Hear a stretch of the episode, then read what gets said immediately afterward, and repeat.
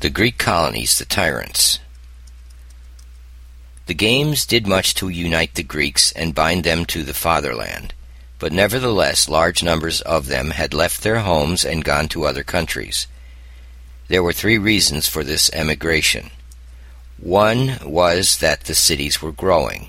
Many persons who had become wealthy had little share in the government, and they were dissatisfied and restless. A second reason was that those who were not rich were becoming more and more eager to make their fortunes as soon as possible. There were better opportunities to do this in the less settled lands than in Greece itself.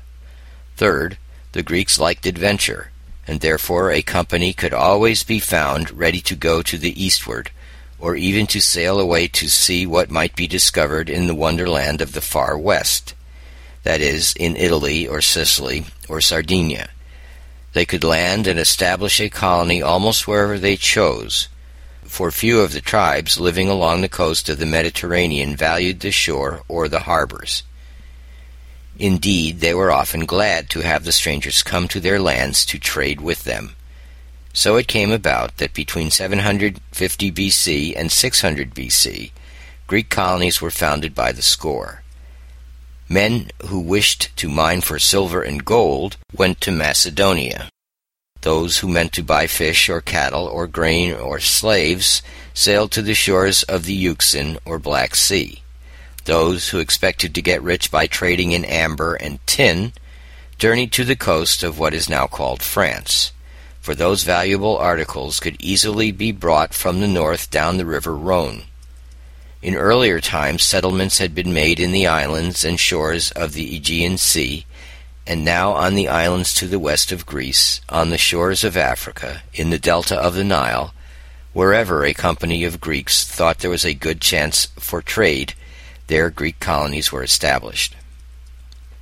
Apollo was the god of colonizing, and of course no colonists would set out before asking the advice of the oracle at Delphi. The advice was exceedingly valuable, for people from far and near came to consult the oracle, and the priests had much better opportunities to learn about the different countries than other men. When a band of Greeks who wished to found a colony asked the oracle about the place to which they meant to go, they would perhaps learn that the land was not fertile, or that the natives were savage and warlike, or that there were no good harbors on that coast. Then the colonists would change their plans and choose some other place for their settlement. Generally, the colonists of any one company came from the same city. They always carried with them some embers from the sacred fires of their home town, and with these they kindled the altar fires of their new home.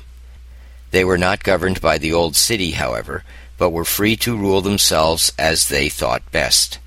The colonies were not crowded there was room for people to live in their own way. The thoughts of the colonists were more original and more bold, and for a long while the poets and philosophers of the colonies and the islands were greater than those of the mainland of Greece. The little island of Lesbos was the home of the poet Alcaeus and the poetess Sappho. Alcaeus wrote chiefly on political subjects, but he found time to compose a poem to Sappho in which he called her violet weaving, pure, sweet smiling Sappho. Sappho herself wrote such beautiful poems that people spoke of her not as a poetess, but as the poetess.